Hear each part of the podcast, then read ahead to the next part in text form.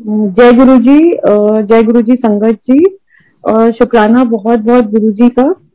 उन्होंने हमेशा हमें अपने शरण में रखा, हमें अपने शरण में लेके आए और रखा और आज मौका दिया मुझे ये सत्संग शेयर करने के लिए। संगत जी गुरु जी का तो ऐसा है कि कब जुड़ जाए हमें ही नहीं पता है। जुड़, जुड़ने के बहुत टाइम बाद अपने को समझ में आता है कि हाँ हम किसके शरण में हैं और कौन हमारी कौन हमें, हमारा देखभाल कर रहा है। मैं बॉम्बे में रहती हूँ और मेरी मम्मी जो दिल्ली में रहती है, वो सबसे पहले गुरु जी से जुड़ी थी नाइन्टी एट में शायद नाइनटीन नाइन्टी एट में। एंड हम, मैं जब भी बॉम्बे से दिल्ली आती रहती थी तो मम्मी के पास आती थी तो चार पाँच दिन के लिए एक साल में एक बार या कभी डेढ़ साल में एक बार तो हम गुरु जी के यहाँ जाते थे और फिर वहाँ शब्द एम्पायर स्टेट जाते थे उस वक्त एंड शब्द चलता रहता था। ज़्यादा कुछ समझ में नहीं आता था मुझे और लेकिन हम बैठते थे और उसके बाद लंगर खा के उनसे आज्ञा लेकर जाते थे और कई बार बहुत बहुत सारा प्रसाद भी देते थे वो कड़ा प्रसाद और या फिर आई थिंक एक बार उन्होंने बूंदी के लड्डू सब चूड़ा करके ऐसे हाथ में मल के हमें सबको देते थे। एंड जनरली वो किसी से कुछ कहते नहीं थे सब लोग आते थे माथा टेकते थे और बैठ जाते थे शब्द चलते रहते थे। uh, सिर्फ़ कभी किसी को स्माइल कर दिया you know and just give you know smile knowing look और ऐसे ही कुछ बट जनरली कुछ कहते नहीं थे। तो uh, ऐसे एक बार मुझे याद है, शायद 2005 की बात होगी, मुझे एग्जैक्टली अराउंड दैट टाइम और उस वक्त हम वैसे ही गए और माथा टेका और फिर बैठ गए।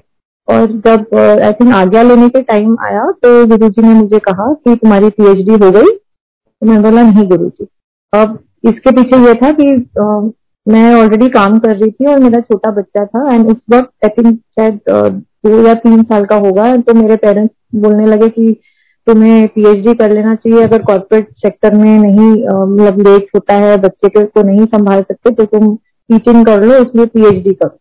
तो उस चक्कर में जब 2001 की बात की एंड मैंने एग्ज़ाम भी लिखा था पीएचडी के लिए, और मिला भी, मुझे एडमिशन मिल गई थी, लेकिन उनके पास गाइड नहीं था। और बहुत अच्छा इंस्टीट्यूट मतलब बॉम्बे का सबसे बड़ा इंस्टीट्यूट था एमबीए का तो उस वहाँ पे मिल गया था, लेकिन उनके पास गाइड नहीं। तो सिंस एनीवे मैं अपना काम कर रही थी और मेरा जॉब अच्छा चल रहा था तो मैंने भी उस पर ज़्यादा ध्यान नहीं दिया कि चलो चल रहा है। ये 2001 की बात थी और जब गुरुजी ने 2005 में शायद कहा तो सब लोग मुझे देखने लगे कि क्या बात है। मैं भी आई थिंक मेरा भाई वगैरह सब आए हुए थे तो वो भी क्या है ये? तो मेरे को भी नहीं, मैंने भी कुछ नहीं कहा कि मुझे भी पता नहीं। और अगले साल जब एड आया था पेपर में पीएचडी के लिए फॉर वर्किंग प्रोफेशनल बहुत अच्छे इंस्टीट्यूट बॉम्बे का तो मैंने अप्लाई किया और आराम, ये 2006 की बात है और मुझे एडमिशन मिल गई।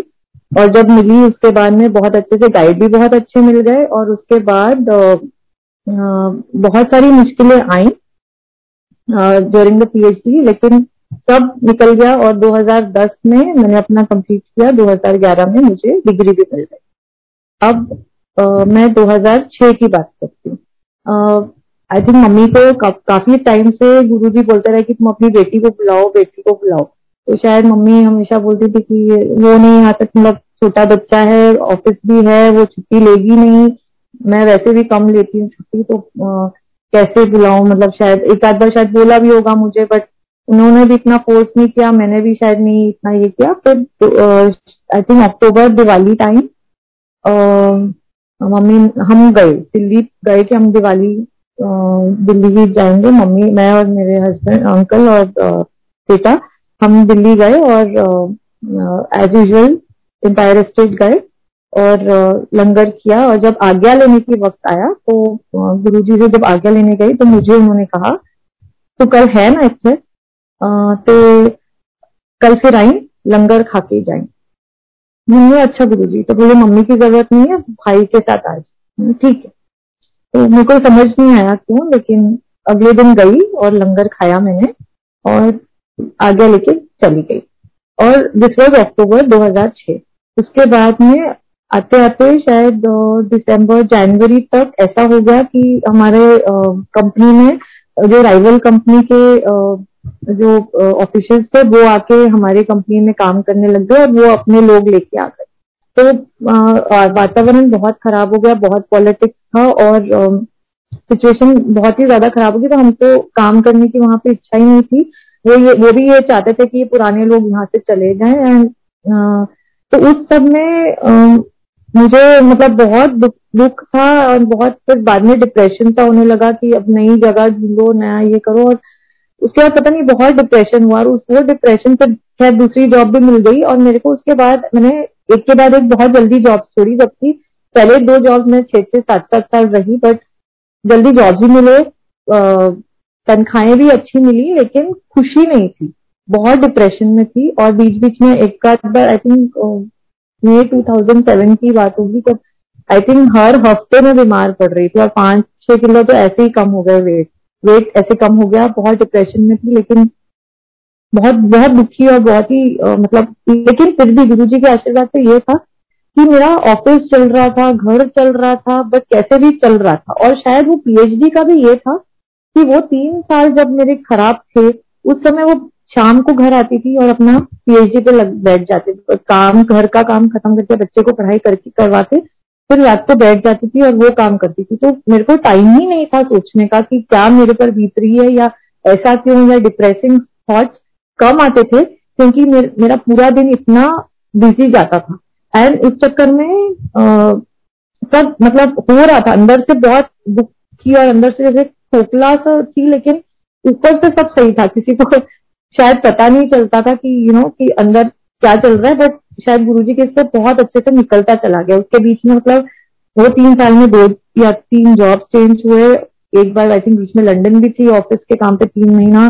फिर घर चेंज हुए सर्वेंट चेंज हुए, बहुत कुछ चेंज हुआ, लेकिन तब बहुत बहुत स्मूथली सब निकल गया। और उसके बाद में मैं उस फ़ेज़ से भी निकल के गई, निकल के आ गई। तो कितने कनेक्शन थे वो यू नो चाहे वो पीएचडी था, चाहे वो लंगर खाके और जो ब्लेसिंग्स दिए तो अगर खराब वक्त भी आता है जो आता ही है हम बिकॉज़ हम लोग इस रूप में हैं तो हमारे पास जो हमारे कर्म है तो हमें उन्हें काटना ही है। और जो गुरु जी कहते हैं कि टेन परसेंट तुम काटो नाइन्टी परसेंट मैं तुम्हारे काट दूँगा। तो वो टेन परसेंट भी हमको शायद बहुत मुश्किल होता है निकालना लेकिन वो गुरु जी के साथ आ, के शरण में आते होते होते हम आराम से काट लेते हैं। और उस वक्त शायद हमें ये लगता रहता होगा शायद क्या गुरु जी नहीं हो, लेकिन पीछे जब के हम देखते हैं तो हमको पता चलता है कि बहुत कुछ हो सकता था जो नहीं हुआ और बहुत अच्छा हुआ हमारे साथ, जो इतने में ही हम छूट गए। अब और मेरे को याद है इवन पीएचडी का जब फाइनली जब डिग्री मिलने थी तभी बीच में बहुत अड़चने आई। पता नहीं, बीच में मेरा गाइड है, उनको भी छोड़ना था, वो इंस्टीट्यूट और वो दूसरी जगह ज्वाइन कर रहे थे तो वो बोले कि मैं एक साल सबैटिकल से हूँ तो जल्दी खत्म कर। फॉर्चुनेटली उन्होंने उसी वक्त नहीं छोड़ा वो एक साल के बाद छोड़े तो उन्होंने मुझे धक्का मार मार के कि तू जल्दी खत्म कर। जनरली गाइड जैसा नहीं करते वो और लटका देते हैं। तो उन्होंने मुझे ये भी दिया और उसके बाद आई थिंक माइग्रेशन सर्टिफिकेट के लिए भी काफ़ी बुक करनी पड़ी। मैंने मैंने फादर को बोला कि आप दिल्ली से लो कहीं से लो लेकिन मुझे लाके दो मेरे को यहाँ पर नहीं तो ये लोग मेरे एडमिशन ही कैंसिल कर देंगे। वो भी दो, दो दो दिन में सॉर्ट आउट हो गया। पापा ने भिजवा भी दिया।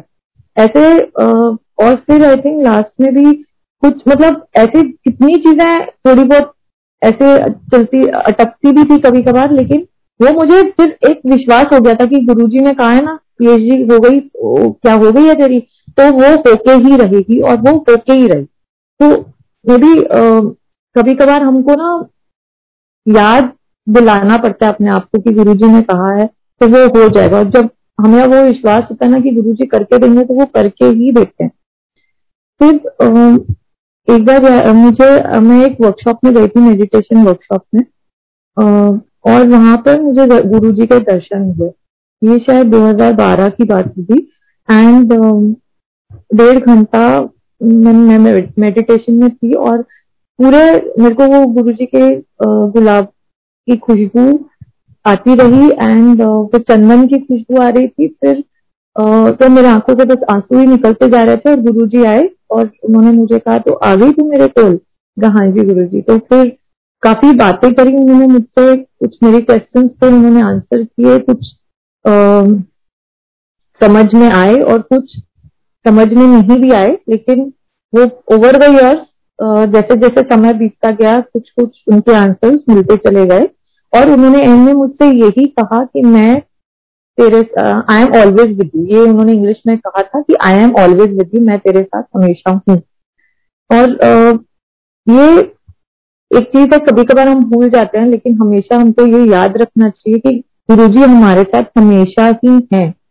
अभी आ, मुझे याद है कि ये आ, शायद आ, अब तीन चार साल पहले की बात होगी। मैं बॉम्बे मैं दिल्ली आई थी आ, एक जलका आंटी के बेटे की शादी अटेंड करने। एंड तीन चार दिन छुट्टी थी तो गणेश चतुर्थी और दो तीन दिन की छुट्टी थी। तो मुझे याद है कि आ, शायद सैटरडे था नहीं शायद फ्राइडे ही था। मैं आई नहीं सैटरडे था जब हम बड़े मंदिर गए लंगर खाने। और उस दिन लंगर खाया और कुछ वहाँ पे दंगे हो रहे थे दिल्ली में एक किसी साइड पे तो बड़े मंदिर उन्होंने थोड़ा जल्दी बंद कर रहे थे, शायद नाइन थर्टी या ऐसे कुछ बंद कर रहे थे, और उन्होंने लंगर हम लोगों को पैक करके भी दिया कि आप लोग लेके जाओ क्योंकि आप मंदिर जल्दी बंद कर रहे हैं। तो हम लोग लंगर घर लेके आ गए। काफ़ी सारा लंगर उन्होंने मंदिर से पैक करके हम लोगों को दिया। तो सैटरडे तो हमने लंगर खाया। संडे को मॉर्निंग में भी लंगर खाया मैंने, जो हम मंदिर से लाए थे। तो संडे शाम को मम्मी बोली कि नहीं, हमारे यहाँ पे सत्संग है, जो हमको जाना ही है। हम हमेशा जाते हैं दोपहर को, और दोपहर को सत्संग का ये मंथली हमारा होता है। तो तुझे भी आना है। मैं बोला, ठीक है, मैं वहाँ पे भी गई, और वहाँ पर भी लंगर खाया मैं और फिर अगले दिन, मंडे था मैं अगले दिन आई थिंक थोड़ा लंगर फिर भी मंदिर का बचा था तो वो, उस दिन भी लंगर खाया, और फिर घर बॉम्बे निकल गई। ट्यूसडे जब ऑफ़िस के लिए गई ठीक ठाक था, मौसम कोई प्रॉब्लम नहीं थी। एंड हाँ एक और चीज़ था, उस सत्संग में जब मम्मी के यहाँ पे गई थी आई थिंक गुंजन अंकल के घर में सत्संग था। एंड उनके यहाँ पे एक ही चीज़ मेरे को आती रही, मैं तेरे साथ हमेशा हूँ I am always with you वो ही गूंजता रहा, मुझे मुझे समझ नहीं आया क्यों। अच्छा तो जब मैं ट्यूसडे को ऑफ़िस गई उस दिन मौसम की था इट एंड ऑफ़ ऑगस्ट तो इतनी बारिश होती है लेकिन कुछ इतनी भी नहीं होती लेकिन उस दिन बहुत बारिश हुई और हमको जो ऑफ़िस में मेरा ऑफ़िस और घर कम से कम चालीस किलोमीटर दूर है। तो आ, आ, पता नहीं चला और उस दिन हाई टाइड भी था बॉम्बे है हाई टाइड और बारिश जब दोनों आ जाते हैं तो बहुत हालत खराब होती है क्योंकि आ, पानी भरता रहता है और उसको निकलने की कहीं से भी जगह नहीं होती है। तो मेरे मतलब ऑफ़िस में सबने बोला आई थिंक एचआर का भी आ गया था कि जिसको निकलना है निकल जाओ क्योंकि चार बजे हाई टाइड होगी तो आपको पहले निकलना है तो निकल जाओ। तो मैं शायद तीन बजे ऑफ़िस से निकली कि चलो निकल जाती हूँ चार तक मैं घर पहुँच जाऊँगी। अच्छा मैं निकल तो गई और मेरे को कहीं भी पानी नहीं मिला। आ, मैं स्टेशन पे आ, आई गोरेगांव स्टेशन और ट्रेन चल रही थी तो मैंने ट्रेन ले ली। उनका ट्रेन फास्टेस्ट है तो ले ली और सडनली अंधेरी पे ट्रेन रुक गई। दैट मीन दो ही स्टेशन आगे निकले थे और उन्होंने कहा, यहीं पे ट्रेन सब खत्म हो जाती है और आगे नहीं चली अब उतर तो गई ट्रेन और फिर इतनी ज़्यादा वहाँ पर भीड़ थी क्योंकि सब ट्रेन वहीं पे जाके रुक गई और आगे जा ही नहीं रही। और वहाँ से मेरा घर कम से कम तीस से पैंतीस किलोमीटर दूर है। तो उतर तो गई अभी वहाँ से मैं स्टेशन उतर, और मैंने सोचा वहाँ से मैं ऑटो ले लूँगी और मैं कहीं पे पहुंचूँगी, फिर वहाँ से देखूँगी कुछ करूँगी। तो पहले तो ऑटो ही ना मिले तो कोई ऑटो वाला जाने को तैयार ही नहीं। तो एक फाइनली एक ऑटो वाला मिला और वो बहुत भक्त था, हनुमान जी का। बोलता ठीक है, मैं आपको ले जाऊँगा। तो वो पांचवा ऑटो वाला था, उसने मेरे को बिठा लिया और वो अपने हनुमान जी का ये कर रहा था अपना भजन कर रहा था करते करते। आधे रास्ते, थोड़े रास्ते पहुँचे तो बोलते यहाँ, पुलिस गली यहाँ से नहीं जा सकते, बहुत पानी है। दूसरी तरफ़ से कहीं गली गली से वो मेरे को लेके गया। हम वेस्ट की साइड चले गए और बहुत आगे तीन चार बार उसको ऑटो रुक गया। लेकिन वो फिर भी चलाता रहा कुछ तो ये करके प्रार्थना करके चला देता था। तो फाइनली एक जगह पे मिट्टी बाई कॉलेज के पास में विला पहले में जाती हुई रुक गया। बोलता है अब नहीं चला सकता मैं। और पानी ऑटो में भरता भर, भरने लगा। और उसके बाद ना ऐसे लग रहा था जैसे मैं समुद्र के बीच में अटक गई अब मेरे को समझ में आया कि मैं वहाँ से कैसे निकलूँगी और कहाँ जाऊँ? फिर याद आया कि मेरे एक कज़न रहते हैं पास ही में तो उनके यहाँ चली जाती हूँ। तो उनका घर भी दो किलोमीटर दूर था तो उनको फ़ोन किया भैया कहते हैं हाँ पूनम मैं घर पे हूँ। तो बोला कहते तो तू चल के आ जा। मैं बोला अच्छा। अभी मैं चलने लगी तो पानी ना तब तक एंकल तक ही था तो एडियो तक था। और आ, मैंने सोचा ठीक है चल चल के पहुँच जाऊँगी। और आई थिंक पाँच या दस मिनट तक वो नीज तक आ गया घुटनों तक पानी आ गया। और मतलब इतनी जल्दी जल्दी पानी बढ़ रहा था और और थोड़ी, और पाँच सात मिनट या दस मिनट के बाद तो वो वेस्ट तक आ गया था, पानी पेट तक आ गया था। और मुझे नीचे कुछ दिखाई नहीं दे रहा था और मैं अकेली चल रही थी और कोई रास्ते में भी नहीं था। मुझे ये लगा कि कहीं गटर आएगा तो पता भी नहीं चलेगा, पानी इतना है और पानी के अगेंस्ट चल रही हूँ तो मेरी टांगे भी दर्द हो रही थी, पूरे सब कपड़े भी गिले और नहीं चला जा रहा था। बस मेरे को सिर्फ़ वही एक गुरु जी का ये आता आई एम विद यू मैं तेरे साथ हमेशा हूँ। तो मैं बस मंत्र जाप कर रही थी बोलते बोलते चल रही थी। ना मुझे समझ आ रहा, मैं किससे पूछूँ, कहाँ जाना है, कुछ नहीं समझ आ रहा था। फिर सडनली एक ऑटो आ गया। वो ऑटो आया ऑटो में कोई बैठा हुआ था, मैंने उनको बोला प्लीज़ मेरे को ना यहाँ तक छोड़ दो प्लीज़ आपको रस्ते किधर भी जाना है बट मुझे यहाँ तक ही छोड़ दो, मैं वहाँ से आगे चली जाऊँगी। ऑटो वाला बोला ठीक है। वो आदमी भी बोला, ठीक है, मेरे को उसने वहाँ तक जितना जुहू चर्च बोला, वहाँ तक छोड़ दो। उसने वहाँ तक छोड़ा, वहाँ से पूरा ड्राइव में एक इतना भी पेट पानी नहीं था आ, मतलब वाटर लॉगिंग नहीं था और वहाँ से पाँच सात मिनट का और रास्ता था मैं उनके घर को आराम से शांति से घर पहुँच गई। और आ, कोई प्रॉब्लम नहीं हुई। और उस दिन एक बड़े मतलब बहुत ही फ़ेमस डॉक्टर थे वो बेचारे गटर में हार्डली आई थिंक पाँच मिनट दूर होंगे अपने घर से और गटर में चले गए and his body was found after two days तो इतना डर गई और उस दिन मेरे को ख्याल है कि हाँ गुरु जी उस दिन मेरे को इतना उन्होंने लंगर खिलाया, तीन दिन कंटिन्यूसली लंगर खिलाया और वो मेरे को हमेशा वही बात आ रही थी कि मैं तेरे साथ हमेशा हूँ। फिर एक एक और बात है कि मेरे बेटे का टेंथ स्टैंडर्ड था। अब लाइक सारे पेरेंट्स की तरह मैं भी थोड़ा और मेरे हस्बैंड भी दोनों हम लोग हमेशा बच्चे को लेके थोड़ा सा टेंशन रहता है। ये एक ही बच्चा है और सारे मिडिल क्लास पेरेंट्स होते हैं हमको हमेशा एक चीज़ होता है कि मार्क्स अच्छे आने चाहिए। हमारे अच्छे आए थे तो हम, वही एक चीज़ है, हम बच्चे को दे सकते हैं पढ़ाई। तो बच्चा पढ़ाई में अच्छा है अच्छा था, लेकिन हम हम थोड़ा ज़्यादा ही नर्वस हो जाते हैं बच्चों को लेके। तो टेंथ स्टैंडर्ड में था और बॉम्बे में क्या होता है कि टेंथ के बाद ही जूनियर कॉलेज होता है। इलेवेंथ ट्वेल्थ तो स्कूल में नहीं होता। तो उसलिए चिंता ज़्यादा थी कि फिर से एडमिशन लेना पड़ेगा। तो अच्छे नंबर आने चाहिए कट ऑफ़ में आना चाहिए वगैरह। तो जनवरी का महीना था, मैं और मेरे अंकल दोनों बहुत टेंशन में थे। तो जनवरी था मार्च में एग्ज़ाम होते हैं और मई में रिज़ल्ट आता है। तो सडनली मेरे को एक सपना आया कि गुरुजी ने मुझे कहा कि तुम टेंथ के मार्क्स जानना चाहती हो? आदित्य के मैंने हाँ जी गुरु तो बोलते हैं, ये ले। इतने आउट ऑफ़ एट हंड्रेड बोला अच्छा थैंक यू गुरु जी और वो चले गए। ड्रीम थी। तो अगले दिन सुबह जब मैंने बच्चे को बोला कि तेरे माँ क्या आठ सौ में से होते हैं? तो बोलता हाँ आठ सौ में से होते हैं। मतलब एग्ज़ाम आठ सौ में से होगा और दो सौ प्रैक्टिकल के लगेंगे। जो स्कूल में होते हैं। बोला अच्छा पता है, आप लोग पूछ रहे हो। मैंने बोला, नहीं, ऐसे गुरु जी का ड्रीम था।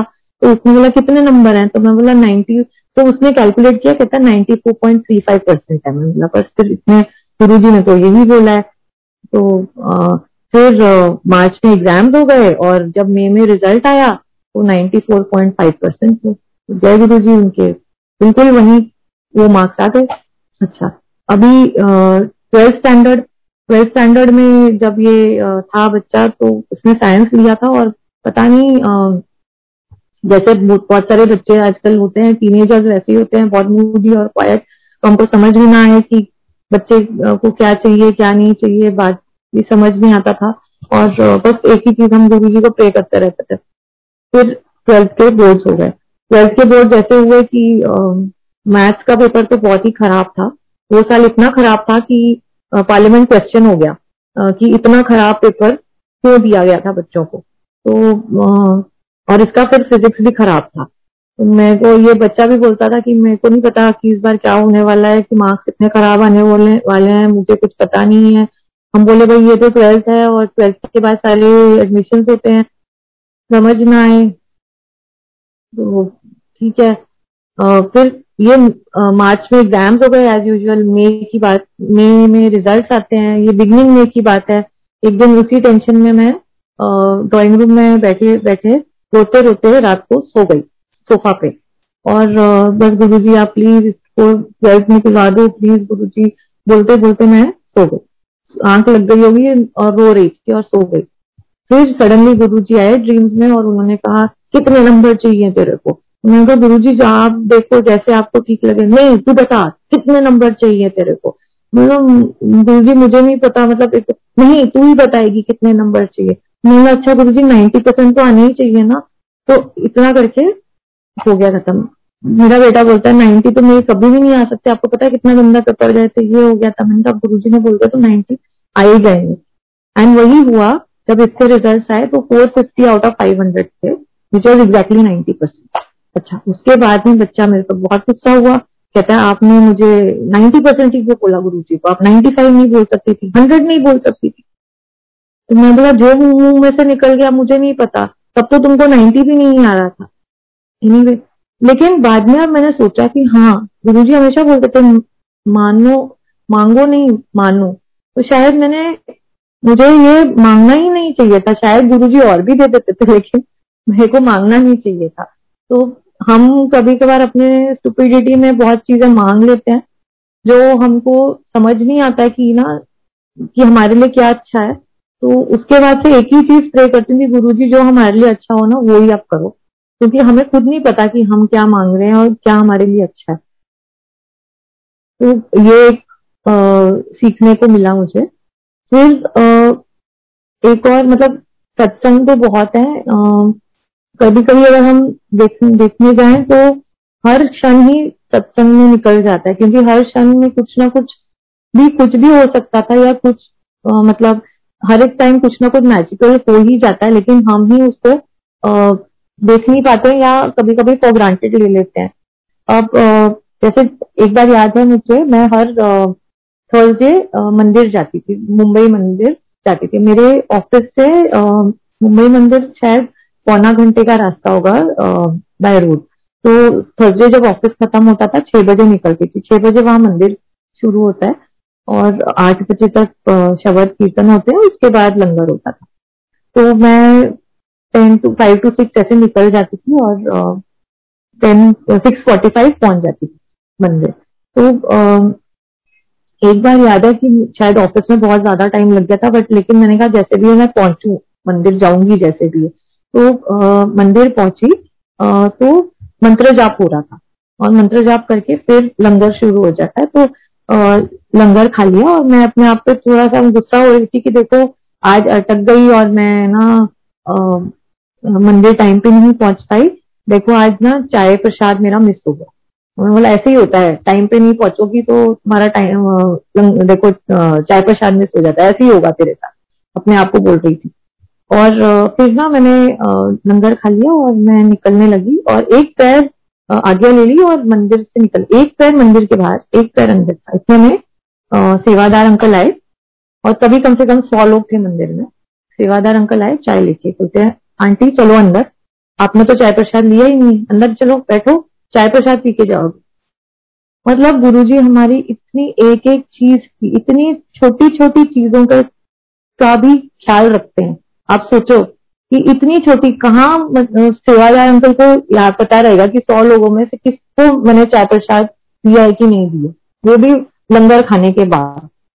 और उन्होंने मेरे को मतलब एक पैर अंदर और एक बाहर। इतना तो इतना गुरुजी हमारा ख्याल रखते हैं। फिर याद है एक बार मैं मैं ऑफ़िस के काम से कहीं कॉन्फ्रेंस में बाहर गई थी और आ, मेरे अंकल उस दिन सेवा करने गए थे मंदिर में। तो हम लोग सेवा आ, करते थे संडे को once a week one Sunday a month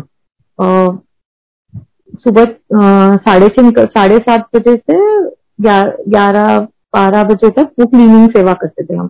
तो सारे किचन का और बाकी सब क्लीनिंग करते थे। तो उस दिन शायद मेरे अंकल संदीप अंकल है, उनके वो शायद गैस स्टोव साफ़ कर रहे थे और गैस स्टोव में ऐसा पता नहीं कैसे उनका हाथ कट गया और इतना कटा कि सब जगह खून खून काफ़ी खून बहने लगा। तो इन लोगों ने शायद थोड़ा कुछ बैंडेड लगाया, जो भी किया और अंकल नितिन अंकल थे उस दिन उनके साथ में क्लीनिंग सेवा में। तो नितिन अंकल ने बोला कि अरे संदीप अंकल आपका तो ना आज बहुत बड़ा कष्ट उतर गया है। गुरु जी ने कुछ तो बड़ा कष्ट आपका काट दिया तो संदीप अंकल घर आए घर आने के बाद में उस दिन कुछ फैमिली गेट टूगेदर था तो मेरे इन लॉज को भी लेके और बेटे को लेके कहीं वो पवई जाना था गेट टूगेदर पे। तो आ, उस दिन शाम रात को जब गए तो कहीं अंधेरा बहुत था पवई में और वहाँ पर आ, बारिश भी हो रही थी और लाइट नहीं थी तो गाड़ी एकदम डिवाइडर के ऊपर चढ़ गई और ऑलमोस्ट उलट गई थी गाड़ी। तो लेकिन किसी को कोई प्रॉब्लम नहीं हुई, कोई खराश नहीं उलट नहीं गई बट उलटने वाली हालत हो गई थी और डिवाइडर के ऊपर चढ़ गई।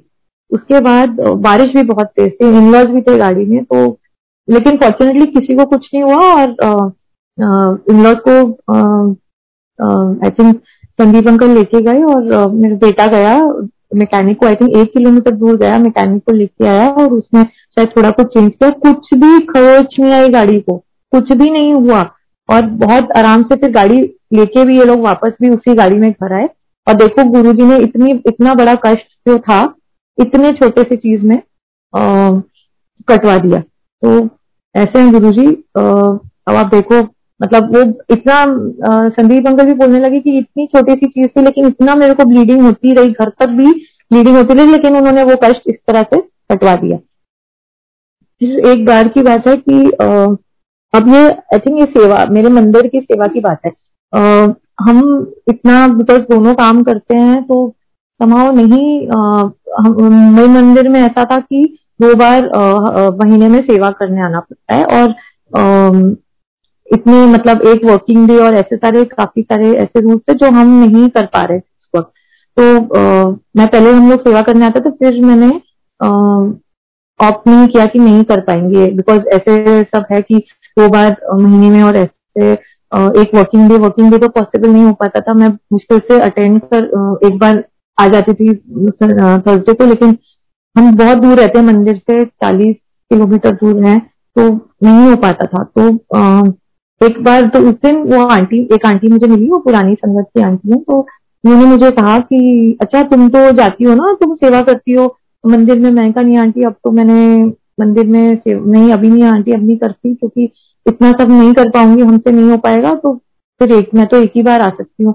वो एक संडे ही आ सकती थी आ, फिर और नहीं आ पाती। तो इसलिए अब मेरा छूट गया तो वो बोली कि पूनम ऐसे नहीं कर सकती हो। तो मैंने क्यों तो बोलते पता है अभी बड़े मंदिर में कहा तुमको सेवा करने को मिलती है? लाइनें लगती हैं सेवा करने के लिए। गुरु जी अगर तुमको मौका दे रहे हैं तो तुम्हें सेवा करनी चाहिए। मैं बोला अच्छा आंटी थोड़ा मैंने कहा कहते हैं, तुम्हें पता है, फिर बाद में सेवा करने के लिए लाइन लग जाएगी। अगर तुम्हें मौका मिल रहा है तो करना चाहिए सेवा। मैं अच्छा आंटी, ठीक है। तो मैं बाहर इतनी, ये ज़्यादा तो हम कभी बात करते नहीं है तो लंगर के टाइम शायद ये बात हुई। उसके बाद मैं बाहर निकली और मैं एक अंकल से मिली, जो सेवा सेवा कर रहे थे, वो नितिन अंकल। तो मैंने कहा अंकल, आपको पता है कि कुछ सेवा है जो मैं कर सकती हूँ, क्योंकि इतना टाइम मैं नहीं दे पाऊँगी, हमसे नहीं हो पाएगा। तो बोलने लगे कि नहीं, आंटी, मैं भी सिर्फ़ इसका करता हूँ, मैं अभी वो इंचार्ज नहीं हूँ तो मैं भी नहीं, मुझे नहीं पता सेवा का मतलब अच्छा इतने में से एक और अंकल आए, दौड़ते दौड़ते मेरे पास आए। मैंने उनको कभी देखा भी नहीं। तो उन्होंने मुझे कहा कि आप पूनम टंडन आंटी हो? मैंने बोला हाँ जी। तो बोलते कि, आपने अपना सेवादार के लिए नाम दिया हुआ था? मैंने कहा हाँ जी, दिया था। तो बोलते हैं कि आप सेवा कर सकते हैं कहा हाँ कर सकते हैं लेकिन आपके अंकल भी सेवा कर सकते हैं मैं कहा कर सकते हैं अंकल लेकिन हम सिर्फ़ संडे को आ सकते हैं और सुबह क्लीनिंग सेवा में आ सकते हैं एक संडे या मंथ तो बोलते हाँ आंटी आपको जैसे भी सूटेबल है आप बताइए आप कर सकती है कोई प्रॉब्लम नहीं है। तो मैंने कहा अच्छा आपको किसने बताया? कहते नहीं हम हमको बस आ, किसी वो अंकल ने बोला है कि आपको सेवा करने के लिए बोल दिया जाए।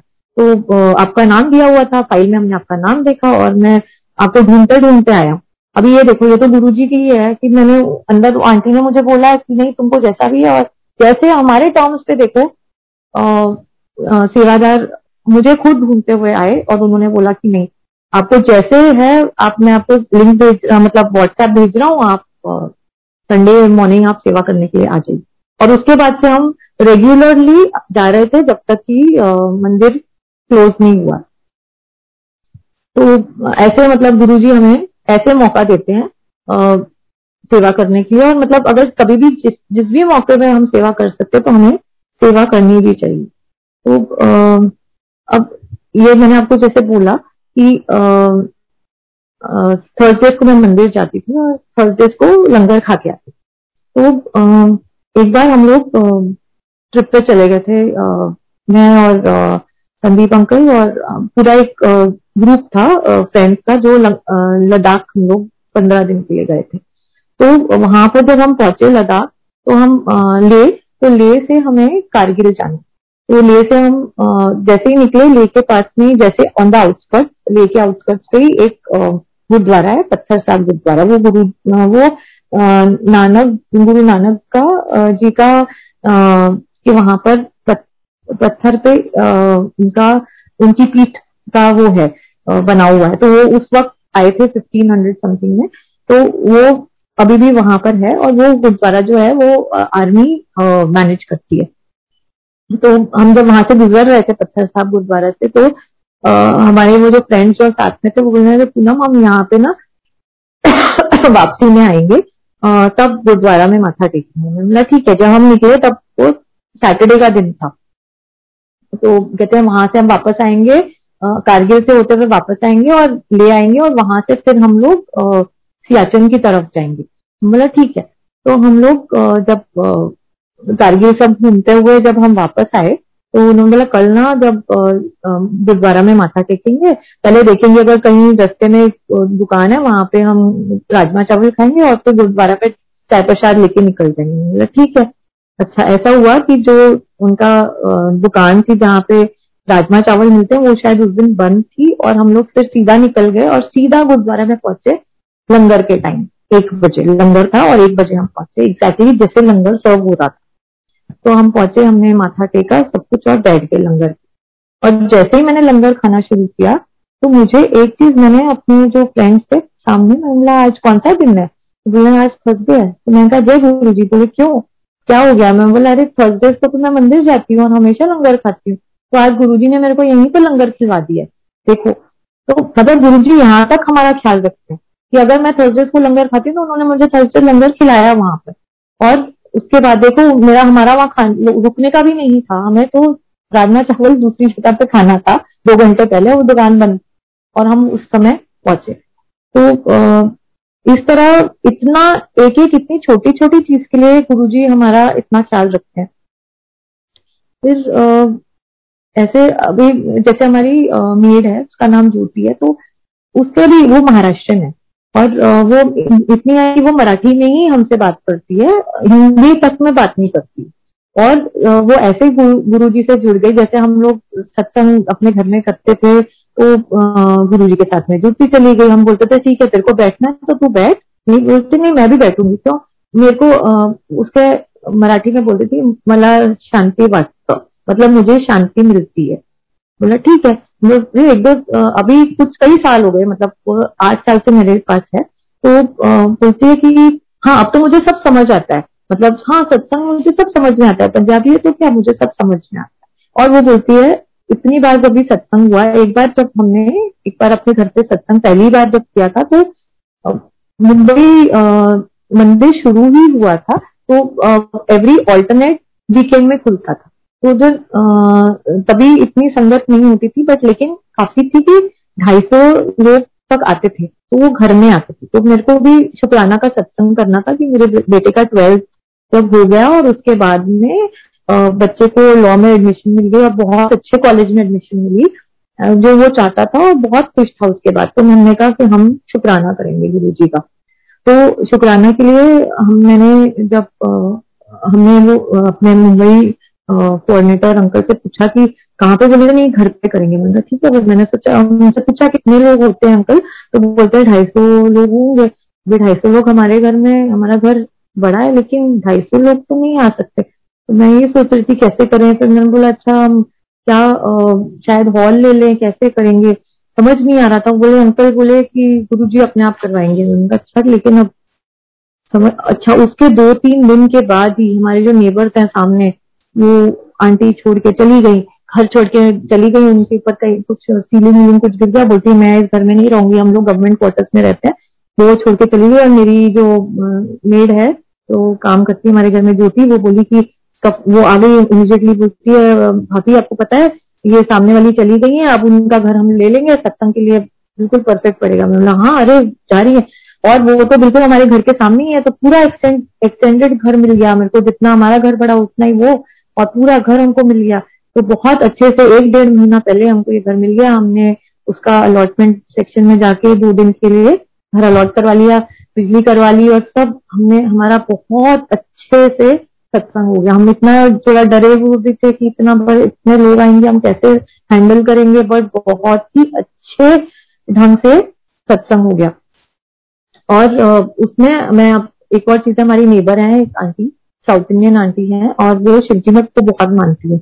और कभी कभार मैं हमें गुरु, अपने गुरु जी का, जब भी उनको कभी कभार बताती थी कि ऐसे गुरु जी ऐसे तो बोलते थे हाँ मेरे को भी सत्संग में बहुत मन हो रहा है कि चीज़ मैं काफ़ी एल्डरली है अब तो एटी ईयर्स की एटी प्लस है। तो तब भी बोलती थी कि चलो, तू कब करवा रही है सत्संग? में करवाऊँगी तो आंटी आपको बोलूँगी। तो वो आई सत्संग में और वो डायबिटिक है। अच्छा तभी मंदिर के सेवादार भी थे तो उनको मना नहीं तो मैं बोला, आंटी, जो भी है, आपको खाना ही है, जितना भी लंगर प्रसाद है, चाय प्रसाद आपको लेना ही है। बोलती अच्छा ठीक है।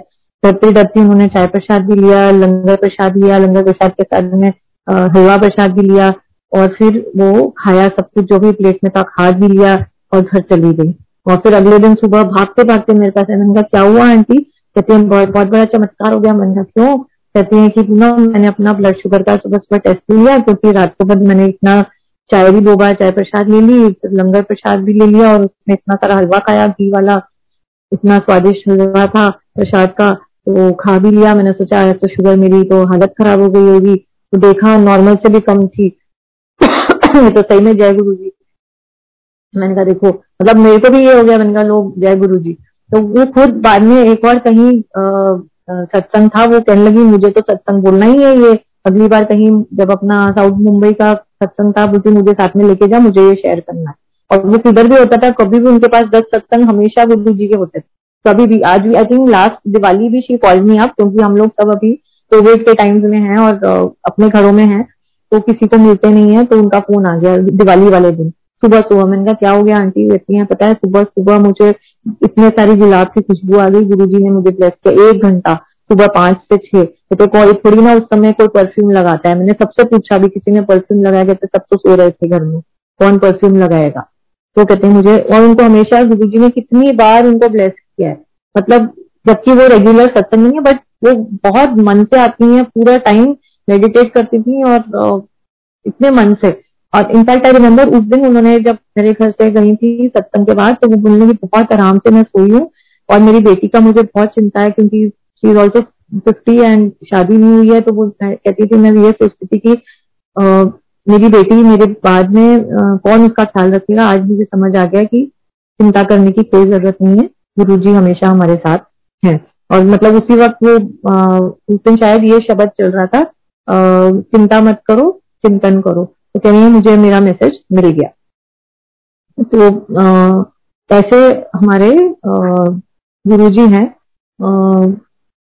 फिर आ, अच्छा ज्योति का सत्संग ऐसा था कि आ, जो हमारी मेड है ज्योति तो वो कहती थी कि ये जो बड़ा सत्संग हुआ उसने बहुत सेवा करी थी। मतलब सामने वाले घर का पूरा साफ़ सफ़ाई करना मतलब कितने ऐसे एक महीने से बंद था तो सब साफ़ सफ़ाई उसी ने किया।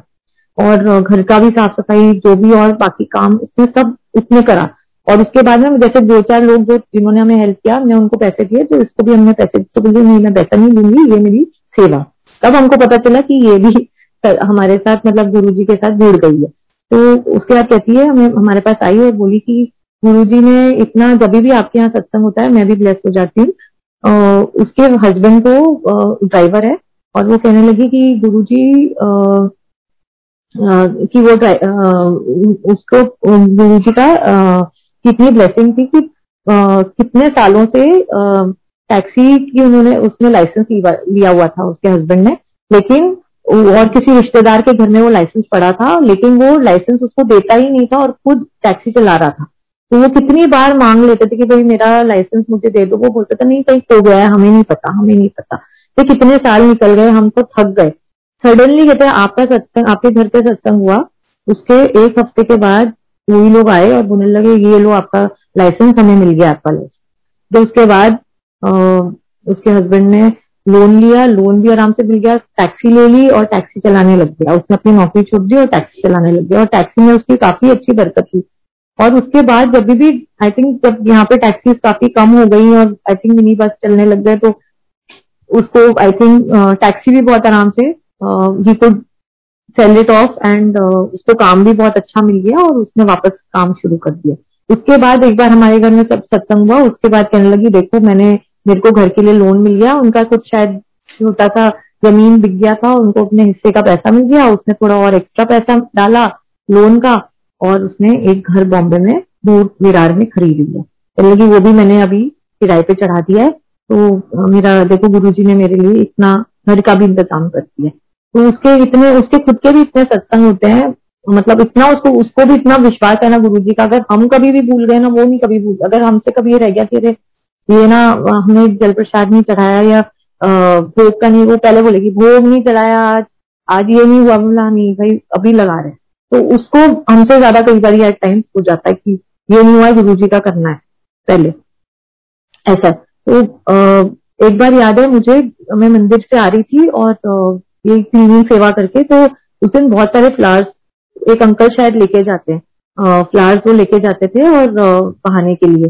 तो शायद उस दिन वो अंकल आए नहीं तो उन्होंने कहा कि, आंटी, आप ले जा सकते हो ये ये फ्लावर्स मंदिर से? मैं बोला, ठीक है बहा देना। मैं बोला हाँ मेरे यहाँ पे तो सी पीछे ही है, मैं बहा दूँगी।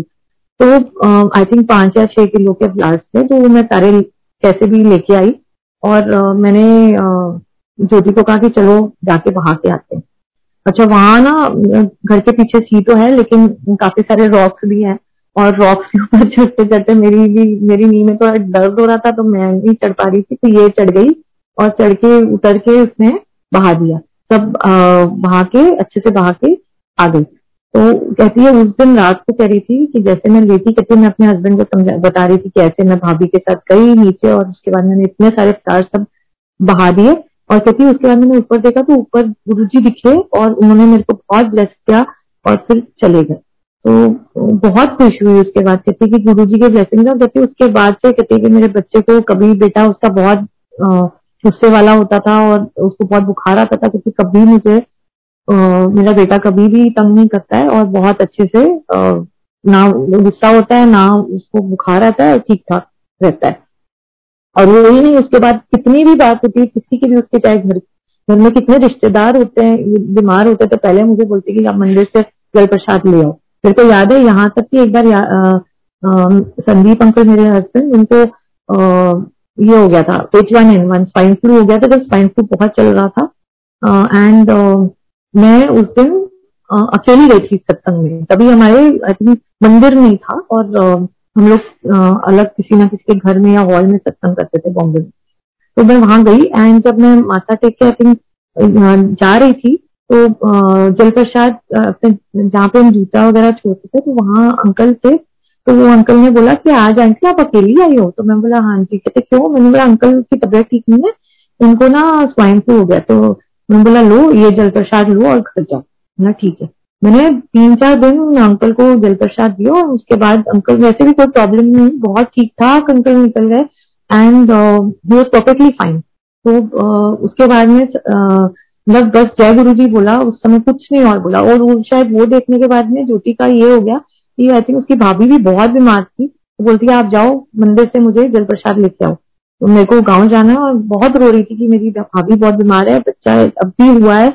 कैसे सर्वाइव करेगी और उसकी भाभी आज बिल्कुल परफेक्ट है उसका बच्चा भी चार साल का बिल्कुल ठीक हो गई कोई प्रॉब्लम नहीं है। तो इतना विश्वास है मतलब उसको तो देखो कहीं कुछ भी नहीं था मतलब उसको ना पंजाबी आती है ना कहीं जाती है लेकिन बहुत विश्वास। और शायद जितने ज़्यादा लोग सिंपल है उतना ज़्यादा लोगों को विश्वास रहता है। अब एक बार की बात है जब आ, हमारे यहाँ एक बार सत्संग था ये घर पे आ, तो एक आ, दो आंटीज आई। उनको दो दोनों आंटीज को किसी ने भी संगत में साउथ बॉम्बे का जो संगत यूजुअली हमारे यहाँ एक ग्रुप था जो जनरली वीकेंड्स में सत्संग करते थे तो आ, हम लोग ने वो आंटीज को कभी भी देखा नहीं था। वो आंटीज आई और आके मेरे बेटे के कमरे में वो बेड पे बैठ गई और एक तरफ़ उस कमरे में एक तरफ़ गुरु जी की फ़ोटो लगी हुई थी और पीछे की तरफ़ पे वॉल पे साई बाबा की फ़ोटो लगी हुई तो वो जहाँ बैठी तो उनके सामने गुरु जी की फ़ोटो। थी दोनों आंटीज वैसे बैठ गई। एंड मैं जब भी सत्संग का ये बनाती हूँ शब्द की लिस्ट बनाती हूँ, शायद एक आधा हफ़्ता पहले बनाती हूँ, क्योंकि इतने सारे काम होते हैं सत्संग में तो मेरे को भी टाइम लग जाता है लिस्ट बनाने में, शायद एक दो घंटे लग जाते हैं, क्योंकि मैं सुनती हूँ, उसके बाद मैं सोचती हूँ, फिर बनाती हूँ, फिर दस बार कभी कभार निकालती हूँ डालती हूँ तो उस चक्कर में मैं एक हफ़्ता पहले बनाती हूँ तो कई बार आइडिया भी नहीं रहती भूल भी जाती हूँ कि कौन सा लिस्ट क्या है। एनी anyway, तो सत्संग की वो शब्द की लिस्ट बनाई थी उसमें एक गाना था मैं तेरी पतंग। मैं तेरी पतंग का गाना मैंने पहले डाला उसके बाद मैंने सोचा कि नहीं ये तो आ, पता नहीं क्यों मैं बोला नहीं मैं दूसरा डालना चाहती हूँ उसको मैंने डिलीट करना चाहा फोल्डर से। नहीं हुआ दो तीन बार मैंने उससे डिलीट किया, लेकिन वो डिलीट नहीं हुआ। तो मैंने सोचा, चलो, कोई बात नहीं, अब रहने दो। मैं भी थोड़ा इरिटेट हो गई थी चलो, कोई बात नहीं, अब नहीं हो रहा तो नहीं, फिर रहने दो। और उसके बाद में और दो तीन जो भी लिस्ट बनाई थी, वो रखी। तो जब चलाई और उसके बाद में मैं तेरी पतंग का कीर्तन आया और उसके बाद फिर जैसे सब कीर्तन शब्द आए, शब्द के बाद में हमने, हम लंगर प्रसाद चाय प्रसाद करते थे तो वो किया। चार से छह सत्संग होता था, उसके बाद में प्रसाद होता था। तो छह बजे आरती के लिए यानी इट वॉज़ विंटर टाइम तो थोड़ा छह बजे अंधेरा होने लगता है और लाइट ऑन करता है। तो उसके बाद हमने आरती हो गई, उसके बाद में लोग चले गए। अभी लोग चले गए तो सिर्फ़ ये दो आंटीज बची थी और दो हमारी जो नॉर्मल सेवादार आंटी थी, वो बची थी। तो they were helping to pack up everything तो ये आंटी सडनली जो जो हम लोग को जानती नहीं थी ये दोनों आंटी उसमें से एक आंटी बहुत ज़ोर ज़ोर से रोने लग गई। तो हमें भी समझ नहीं आया कि क्यों रो रही है। तो आ, हमने पूछा कि क्या बात है? तो वो आंटी बोली कि पता नहीं आई एम वेरी सॉरी मैंने गुरु जी से इतना बड़ा टेस्ट क्यों लिया? तो हमने क्या हुआ? कहते हैं कि मैं मैं साई बाबा का की भक्त हूँ। तो आ, लेकिन ये आंटी जो मेरे को लेके आई है वो मुझे पहले भी एक सत्संग में लेके गई थी लास्ट वीक और जिधर गई थी, वहाँ पर हमारा बिल्कुल भी मन नहीं लगा था। कुछ मेडिटेशन नहीं हुआ था, बच्चे बहुत खेल रहे थे, कुछ भी मन नहीं लग पाया। तो फिर नेक्स्ट वीक यहाँ पर था तो ये आंटी बोली आपको मैं यहाँ लेके जाती हूँ। इस, यहाँ लेके, घर के पास ही है, चलो चलते हैं। तो ये आदि मन से ये आंटी आई थी, जो साई बाबा की भक्त थी। तो वो बोलती है कि मैं आई और मैं आधे मन से आई थी, लेकिन आके बैठ गई। और सारा टाइम ये बोलती रही कि अच्छा आप अगर इतने बड़े संत हो इतने बड़े महात्मा हो तो आप मेरी साई बाबा की एक भजन यहाँ पे आना चाहिए। तो कितने में? मैं तेरी पतंग गई मैं तेरी पतंग शायद साई बाबा के लिए भी गाते हैं। तो वो एकदम से थोड़ा डर गई। तो भी फिर उसने बोला कि आ, मैं आ, अच्छा ये तो एक ही हो गया। अभी एक और भी आप बताओ। ऐसा एक और साई बाबा का होना चाहिए। कीर्तन। तो उसके बाद नेक्स्ट वाला जो था वो था कीर्तन साई अरदास, जो पुनीत जी का है, वो आने लग गया। तो ये बिल्कुल ही डर गई। उसके बाद बोलने कि अच्छा गुरु जी, आप इतने बड़े हो ना तो फिर इतने महान हो तो फिर फिर आप मेरे को साई बाबा के दर्शन भी करके दिखाओ।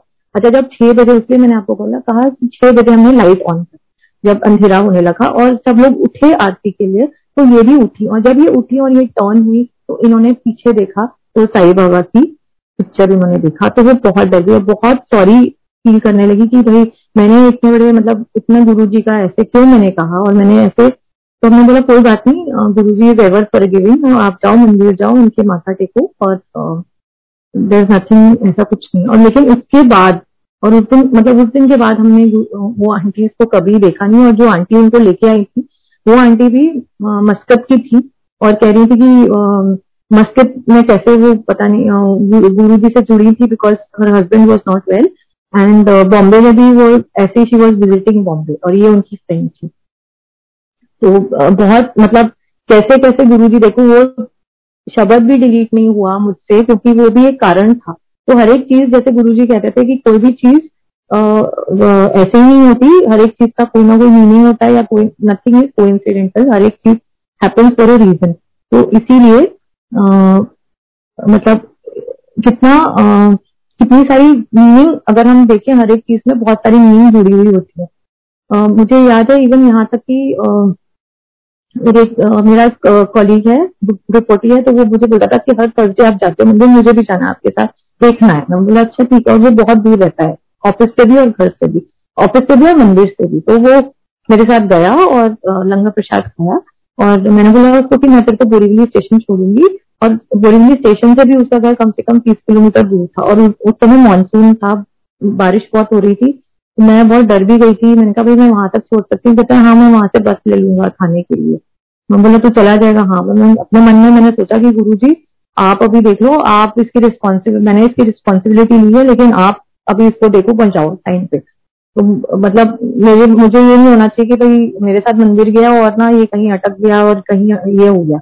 मैंने अभी आप ही देखो इसको। तो आ, मैं तो फिर वहाँ से मैं ट्रेन लेके आ गई। तो मैंने इसको आई थिंक दस बजे जब मैं घर पहुँची मैंने कहा प्रवीण तू घर पहुँचा? तो बोलता है कि बस पहुँचने वाला हूँ। कहता है मैम आपको पता है मैं तो बस के लिए वेट कर रहा था। कहते तो चार बसेस निकल जाती लेकिन मैं नहीं जा पाता इतनी लाइन सडनली कहता है मैं तो बस की लाइन में खड़ा था। इतने में से एक आदमी ने मुझे पीछे से टैप किया और बोला कि आप क्या थाने जा रहे हो?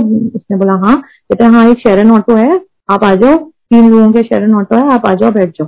तो मैं ऑटो में बैठ गया और मैं फिर कहता है, इतनी लाइन लगी हुई थी ट्रक्स की और वो नाका पे। तो अगर मैं बस में होता तो कम से कम बारह से पहले नहीं घर पहुँचता। वो ऑटो वाले ने कहीं कहीं से गली गली में से निकाल के, मैं देखो सवा दस बजे घर भी पहुँच गया। और बारिश भी कितनी हो रही है, मैं तो आराम से घर पहुँच मैंने कहा देखो जय गुरु जी गुरु जी ने हमें इतनी इतना हमारी एक एक चीज़ की हमें आ, हमारी हेल्प करते हैं। बट कई बार ऐसा होता है कि टाइमिंग उनका होता है। अभी जैसे लास्ट अभी कोविड के टाइम में देखो बेटे का लॉ खत्म हो गया था और इससे कहीं जैसे लॉकडाउन में आया तो जॉब्स भी कहीं नहीं थे तो सब फ्रीज हो गई थी कि कहीं कोई जॉब्स नहीं मिल रही थी और कैंपस से जब भी नहीं हो पाया बिकॉज़ तभी लॉकडाउन हो गया।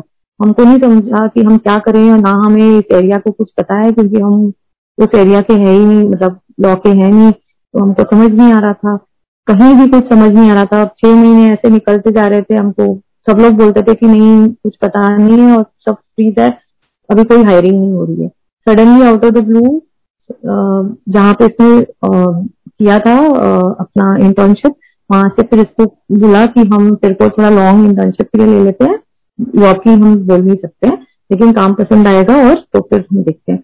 और इसको इतनी अच्छी जगह वहाँ पे बेस्ट फॉर्म में जॉब मिल गई एंड अब कंफर्म भी हो गया है और बहुत अच्छा चल रहा है इसका और खुश भी बहुत है और, जय गुरु जी मतलब आज ये लगता है कि कम से कम फ्री हो गई, बच्चा बड़ा भी हो गया, छोटा था जब ये पैदा होने वाला था, तभी मम्मी ने लोटा मुझे गुरुजी से ब्लेस करवा के भेजा था। और आज देखो, बच्चा हमारा इंडिपेंडेंट अपने पैरों पे खड़ा हो गया है और बस हमें और क्या गुरु जी के बस चरणों में हम हमेशा रहें, चाहे दुख आए, सुख आए, जैसे भी हो, हमें बस अपने चरणों में रखो गुरु जी और एक वो विश्वास हमेशा रहने दो कि आप हमेशा हमारे साथ तो कुछ भी हो, हमेशा मतलब दुख तो आते ही रहते हैं और आएँगे भी शायद शायद नहीं आएँगे भी, लेकिन वो बस गुरु जी जैसे भी कटवा देते हैं, और कटवा दें बस वही हमारा है कि शांति से, अच्छे से कटवा दें बस। वही हमारी प्रार्थना है, और सबको सुखी रखें, सबको अपने साथ जोड़ के रखें, यही प्रार्थना है हमेशा। तो जय गुरु जी और जय शंकर जी क्या आपने ये सत्संग सुना? थोड़ा लॉन्ग था बट आई थिंक शायद गुरु जी को यही मंजूर था कि इतना सत्संग मैं सुनाऊं। तो बस जय गुरु जी